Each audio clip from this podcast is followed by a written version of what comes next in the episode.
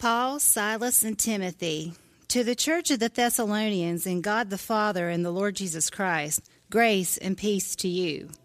We always thank God for all of you, mentioning you in our prayers.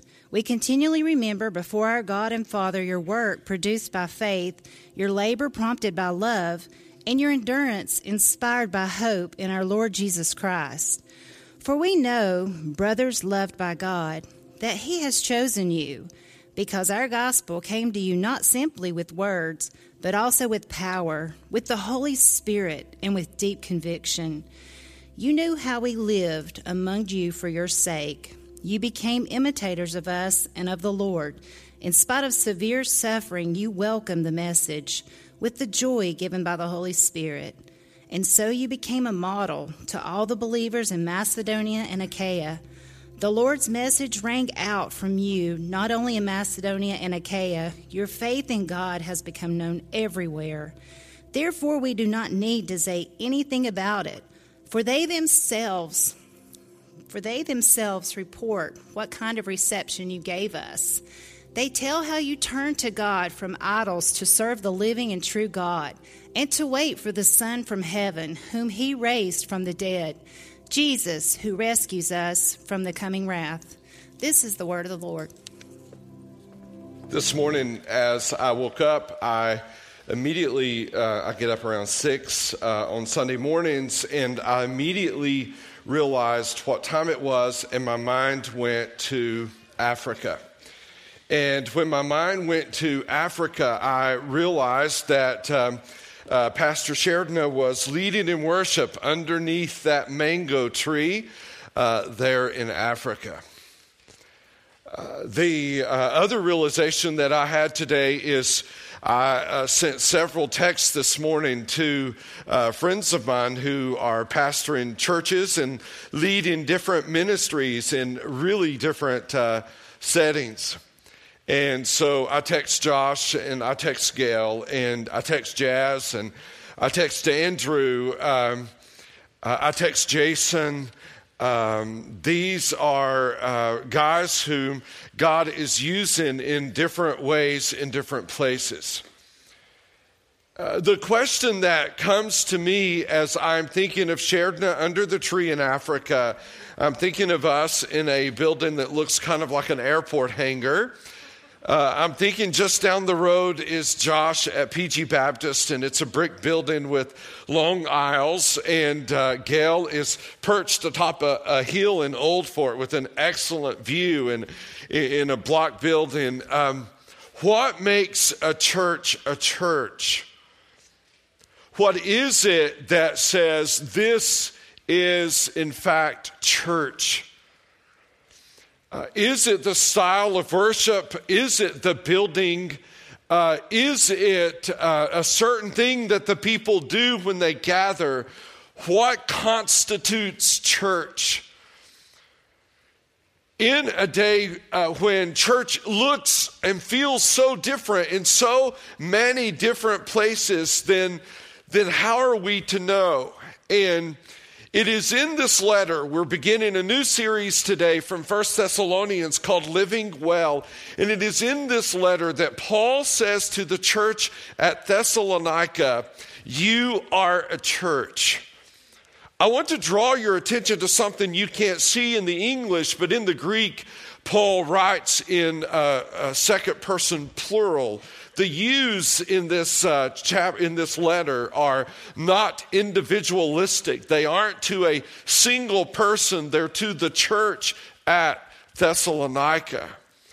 Uh, we in America are individualized. We uh, really seek our own, are accustomed to living on islands all by ourselves.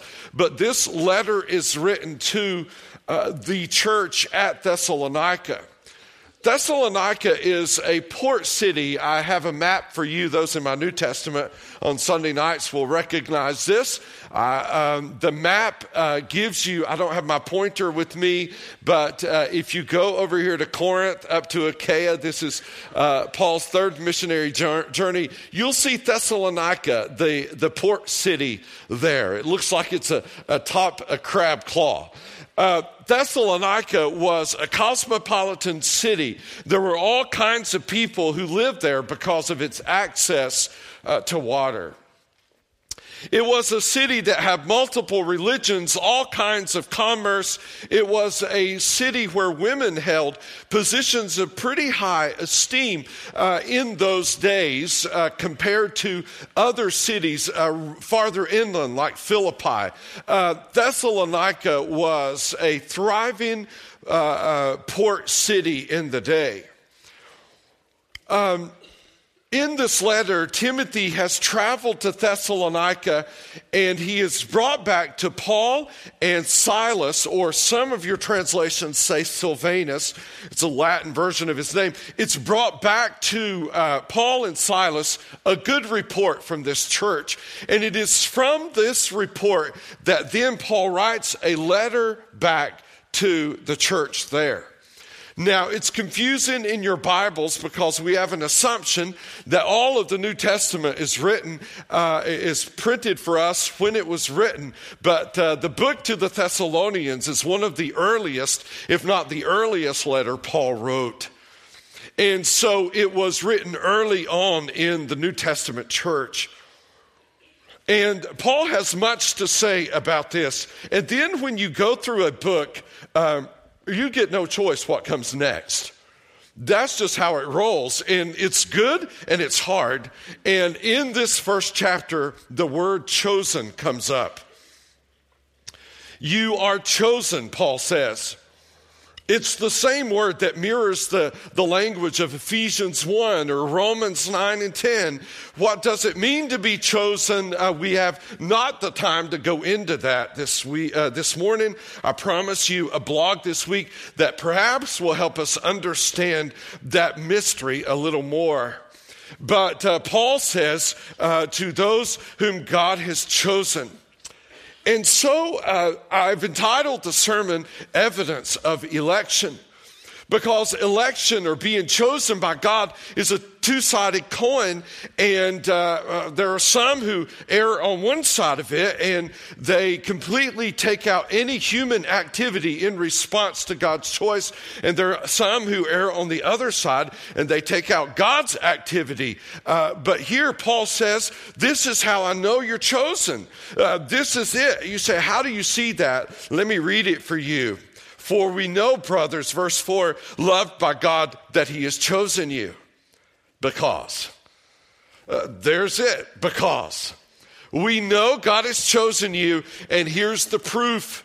And so this morning, if you're taking notes, I, I, recommend that you do through this whole study because this will be great to reflect on. If you're taking notes, uh, you'll jot down five proofs of, uh, of, uh, of church being church. Five proofs uh, or evidences of election. Uh, the first proof is you heard. You heard. Look at verse 5. Because our gospel came to you not only in word, but also in power and in the Holy Spirit and with full conviction. Uh, the beginning point of election or salvation is the preaching of the gospel you heard. Paul says you heard the gospel. It came not only in word, uh, but in power and in the spirit. There were the words that were spoken. Um, there was, this is ancient, the Logos, the Pathos, and the Ethos. There were the words, there was the passion with, with which they were spoken, there was the life that Paul lived among them. Uh, they heard and they believed. Uh, we discover this in Acts 17, verses 1 through 9. That's the founding of the church at Thessalonica. Uh, here's how it happened. Now, when they, Paul and Silas, had passed through uh-huh, yeah, Amphipolis and Apollonia, they came to Thessalonica, where there was a synagogue of the Jews. And Paul went in, as was his custom, and on three Sabbath days he reasoned with them from the scriptures, that would be the Old Testament, explaining and proving that it was necessary for the Christ to suffer and to rise from the dead, and saying, This Christ, whom I proclaim to you, is the Christ. Uh, in order for you to come to faith in Christ, somebody has to preach the gospel. Somebody has to tell you about your sin and the greatness of your sin and the superior greatness of the Savior. You have to hear. Uh, Paul in Romans uh, 10 makes this crystal clear. It is a sobering message for uh, those of us who have been given the task to preach the gospel. Uh, Romans 10 14, how then will they call on him in whom they have not believed? And how are they to believe in him of whom they have never heard? And how are they to hear without someone preaching? And how are they to preach unless they are sent? As it is written, how beautiful are the feet of those who preach the good news. Uh, verse 16 says, But they have not all obeyed the gospel. For Isaiah says, Lord, who has believed what he has heard from us? So faith comes from hearing, and hearing through the word of Christ. Uh, the first proof of church being church is that you hear or you heard the gospel. You heard the gospel, the good news of Jesus Christ. It isn't my opinions that matter. I am a fallible human being as you are. I am made of the same flesh of which you are made. I struggle with sin as you do. I uh, don't know things as you do not know them. I am weak. I am helpless apart from Christ. I haven't figured it all out. And so, if you come to Christ, it will be because you hear the gospel, but it will not be, Paul says in 1 Corinthians, because it is persuasive words of men's wisdom. It will be in the power and demonstration of the Spirit. If the Spirit doesn't work when I preach, this is empty, useless conversation. Uh, Spurgeon, the great preacher in England, is said uh, in that church that baptized uh, uh 14 to 16,000 people in his tenure there, is said as he walked up the steps to say this I believe in the Holy Ghost. I believe in the Holy Ghost. I believe in the Holy Ghost. You have to hear the gospel, but that isn't enough. Please hear me.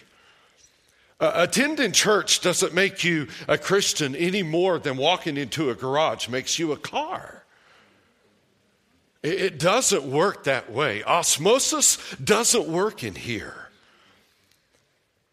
Uh, you heard, uh, but secondly, you turned. Verse 9 you turned. Back to 1 Thessalonians, verse 9. For they themselves report concerning us uh, the kind of reception we had among you, and how you turned to God from idols to serve the living and true God. Uh, you turn from and to, but let me get that in the right order. You turn to and you turn from. You turn to God from idols, Paul says to God from idols. What is an idol? Uh, here's a definition it is an appearance, a mere image, a shadow, a phantom. Meaning, an idol isn't real, it is fake. Now, why is it then that they pack such power? Why is it, if it is a phantom, a mere image, uh, it isn't the real thing, does an idol pack such power? Here's why Satan takes his power, which he possesses. it, it is not unlimited, it is a limited power, but it is a power. Uh, he has his minions, he has demons who do his bidding, and he puts that power behind idols so as to deceive the person because we more easily believe in something we can see than something we cannot. The idol then appears to be powerful, but it has no inherent power. Such is Satan's scheme. So here's something that is a mere phantom, but it appears to have power. Let me demonstrate. When we were in Africa, on the back of our old safari bus was a long, legit cow's tail. Kind of gray. The cows tend to be gray there. Gray, long cow's tail hanging underneath, kind of uh, appeared to be maybe on the wheel chassis or somewhere, is hanging this cow's tail. We saw them all over the city. Why? They are believed to keep you from having a wreck. Now, in Senegal, there are two primary religions uh, there's Islam, 91% of the country is Muslim, and animism. The belief in spirits, in these trinkets, if you will. Is there any life in the cow's tail? Only when it's attached to the cow. That's the only life. Will it prevent us from wrecking? No. Uh, a cow's tail is good when attached to a cow to keep flies away. Evidently, that's what God made it for. Take it off the cow, put it on an old safari bus, and guess what? It doesn't keep anything away. But Mangoni, who drives our bus, who is Muslim, is also animistic. And he believes that the cowtail, I'm guessing, will pinch hit if Allah doesn't come through. All right, there's, it's round two. But there's round three. If you look on his gear shift, you see small babies' flip flops that are down along the gear shift.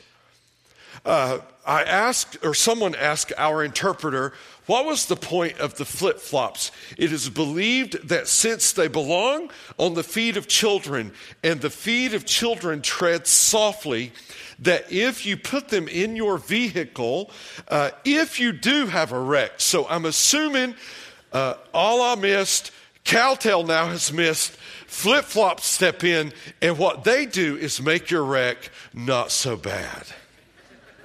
Seriously. Seriously, um, they what are flip flops good for? Well, in Africa, they're good for little kids' feet. You see, to protect them from the burning sand.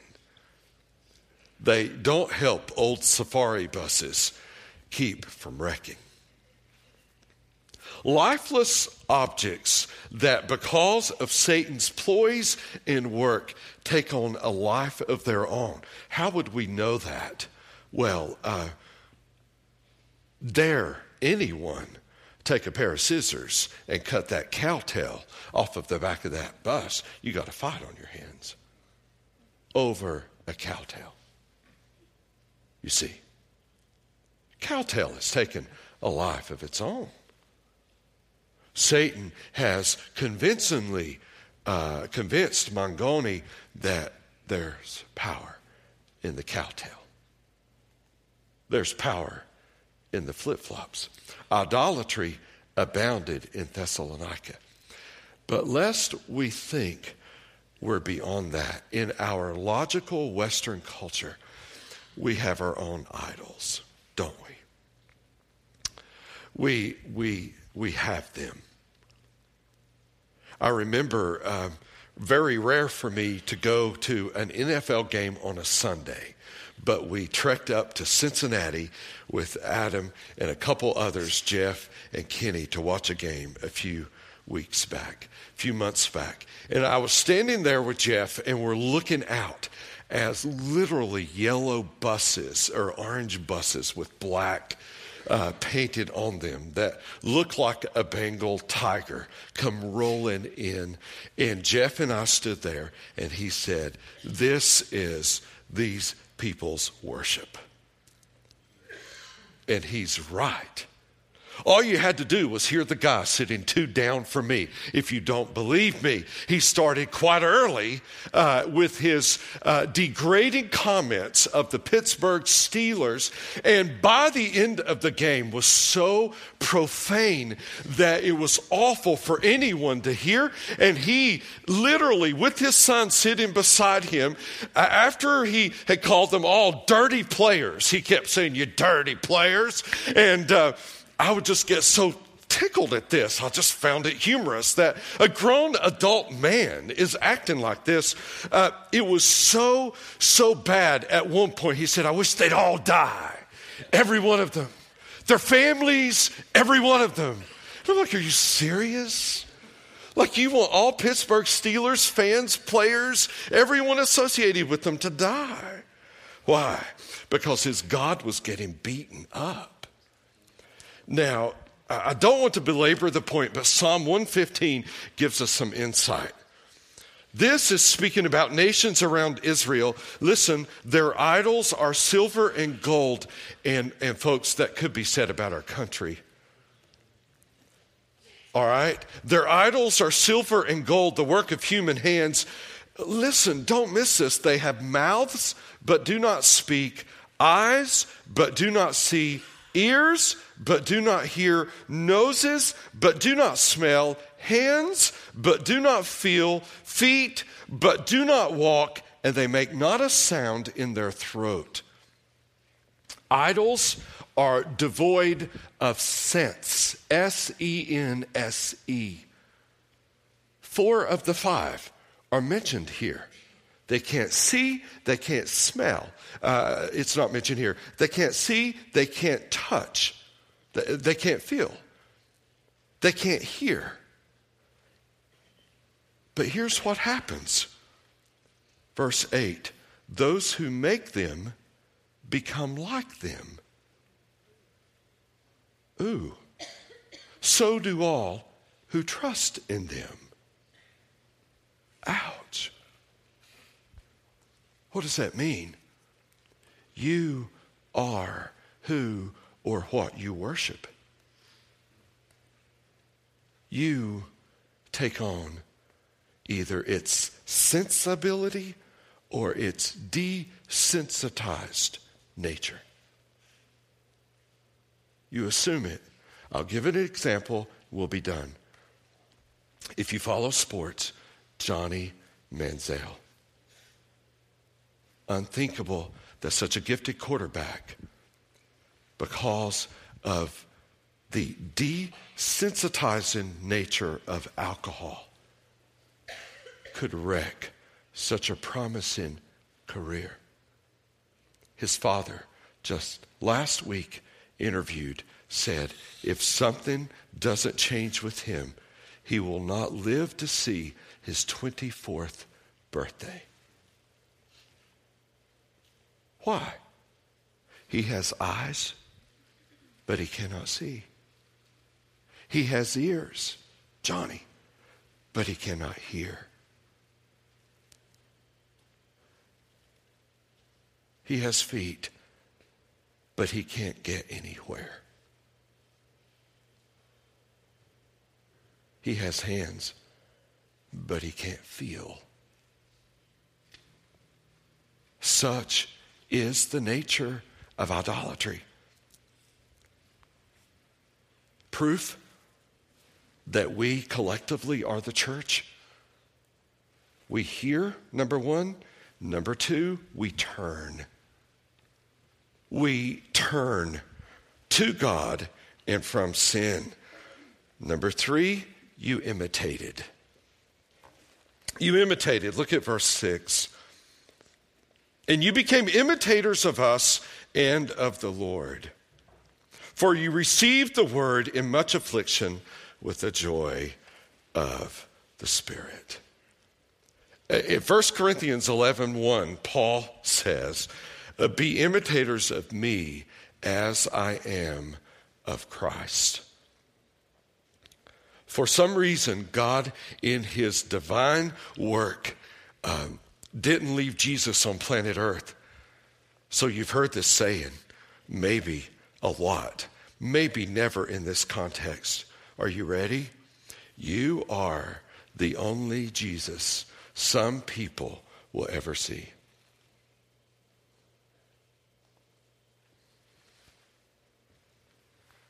You're it. You're it. You are the only Bible some people will ever read. You're it.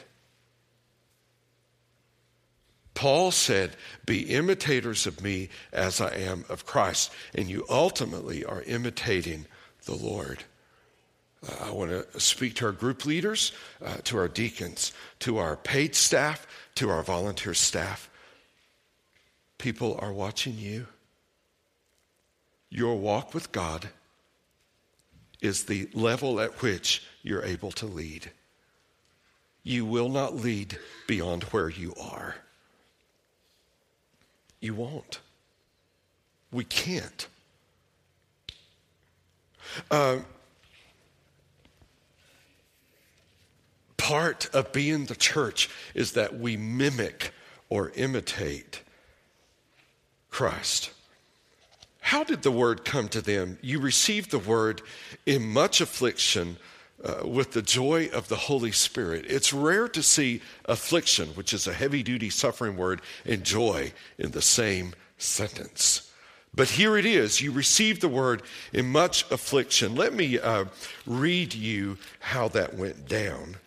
Verse 4, uh, back in Acts 17 in Thessalonica, some of them were persuaded and joined Paul and Silas, as did a great many of the devout Greeks and not a few of the leading women.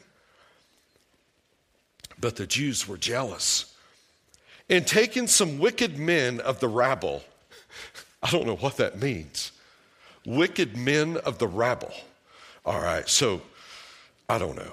They formed a mob set the city in an uproar and attacked the house of Jason, seeking to bring them out to the crowd. The church is meeting at Jason's house and they go find Jason's house and they bring them out. They want to bring them out to the crowd. And when they could not find them, they must have been hidden pretty well. They drag Jason and some of the brothers before the city authorities, shouting, These men who have turned the world upside down have come here also. And Jason has received them. And they were all acting against the decrees of Caesar, saying that there is another king his name Jesus. And the people and the city authorities were disturbed when they heard these things and when they had taken money as security from Jason. All right, he posted bail. Jason posted bail. One of the first believers in Thessalonica is being hauled off to jail, and the rest, they let them go. Verse 10 the brothers immediately sent Paul and Silas away by night to Berea. And when they arrived, they went into the Jewish synagogue. Paul had to run for his life. Silas, too. And the believers in Thessalonica said, Wow, this is hard stuff. I think I'll fold up my tent and go home. Uh, didn't know I signed up for all this suffering stuff. No. They smiled. Jason, how was that? Pretty good, man. Almost got us on that one, and the church thrived. Wow. The church boomed uh, amidst the affliction. The church uh, uh, did wonderfully in the affliction.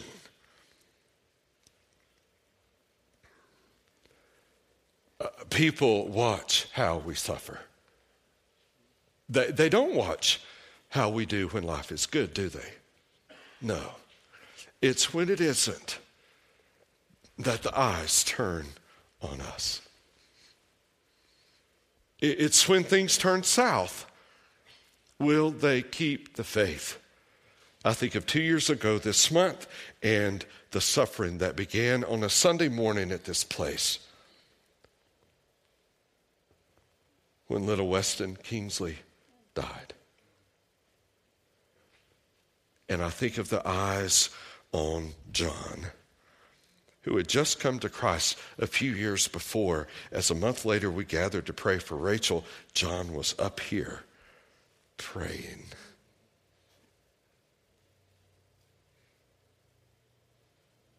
Mark Wise, who was on another continent, emailed me to say, Jerry, I had this dream about grace. About that time, he said, uh, grace was like a towering oak, but it was bent all the way down to the ground. All the way down to the ground. And he said, in my dream, gradually, the oak straightened back up. Then it was Alec. In my 15 years here, we've never cried as much as we have in the last two. And people watch. And they look to see when we suffer, don't they? They, they watch. On Friday, on the flip side of this, we took Trent for an appointment. Those of you who've been here for a while know that we, we've been through it with that boy, and we took him and uh, his last surgery was a corrective surgery to try to fix the right ear. And so they do a hearing test, and then we go see Dr. Brown, uh, who's the fifth doctor I think we've had in, in this whole run with him. And uh, Dr. Brown stepped in with a smile on his face. He said, Have you seen this audiology report?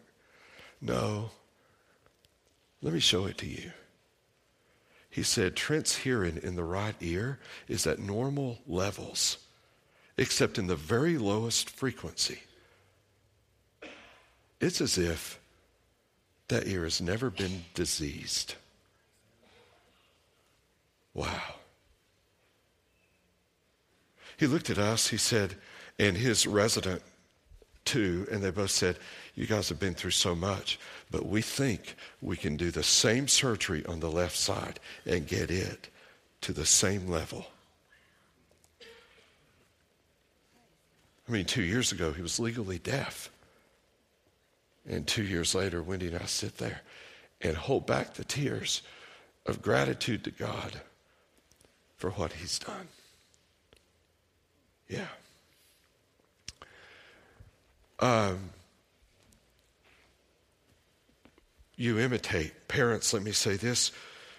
You are being watched by your kids, they're watching you. You are their first round of Christ in the word lived out. Number four, you broadcasted. Verse 7 and 8.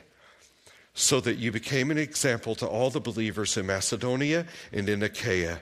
For not only has the word of the Lord, I love this phrase, sounded forth from you in Macedonia and Achaia, which Macedonia is the large region in which Thessalonica is a port city, but your faith in God has gone forth everywhere, so that we that we need not say anything. Paul said, I'm trekking out to Philippi, and you beat me there.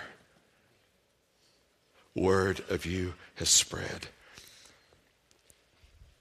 If uh, if you're truly born again, if we as a church are truly a church, we will not country club this thing up.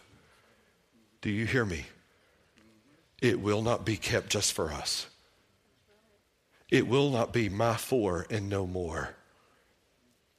We will open our doors and open our hearts to the disenfranchised, to the impoverished, to those who have never heard the gospel. And yes, they live here in McDowell County. Just teach public school for one year, and you'll encounter kids who have never, ever heard the name Jesus except as a byword.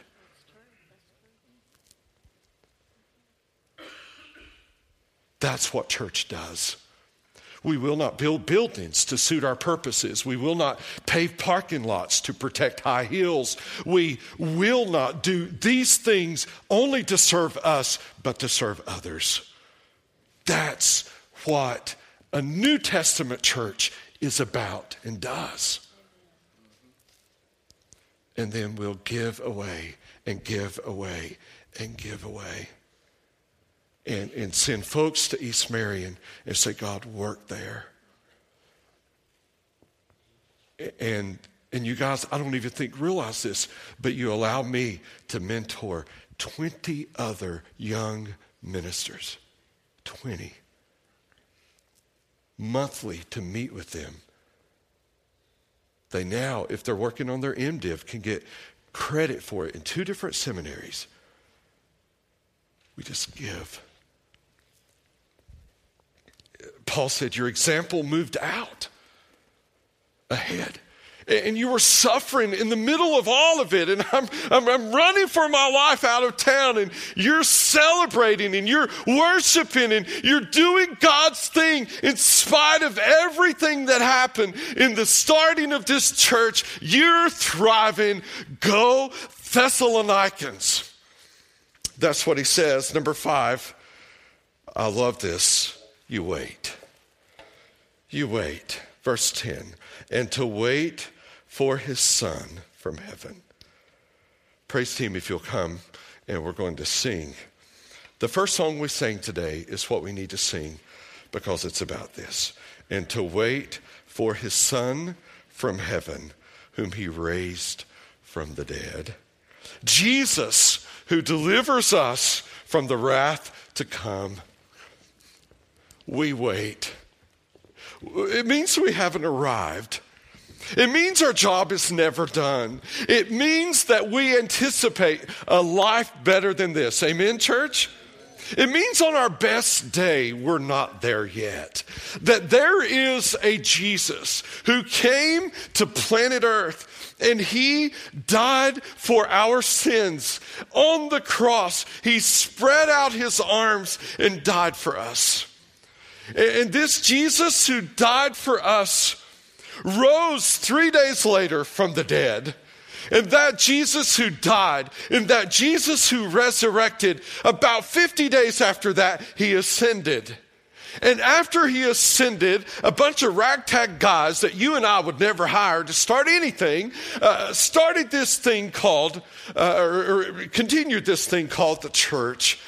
And 2,000 plus years later, we're here, and Jesus is there and I want to see him.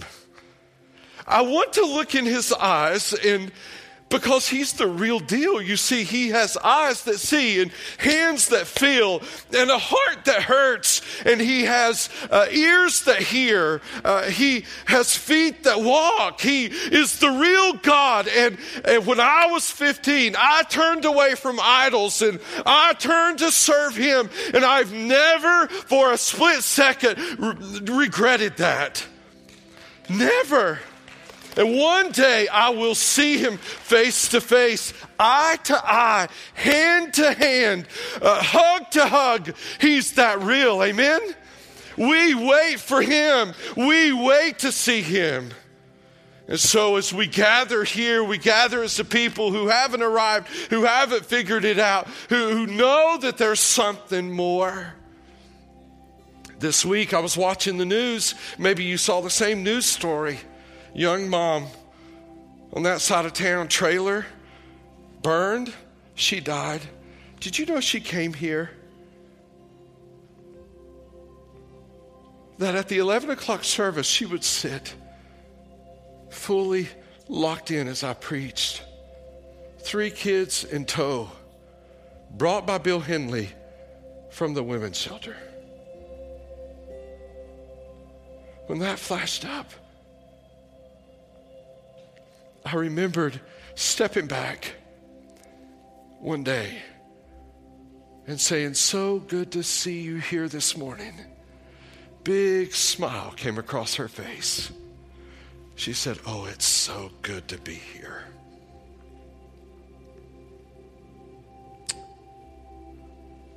I watched that and my heart broke, but then I thought, Aren't you glad for whatever reason?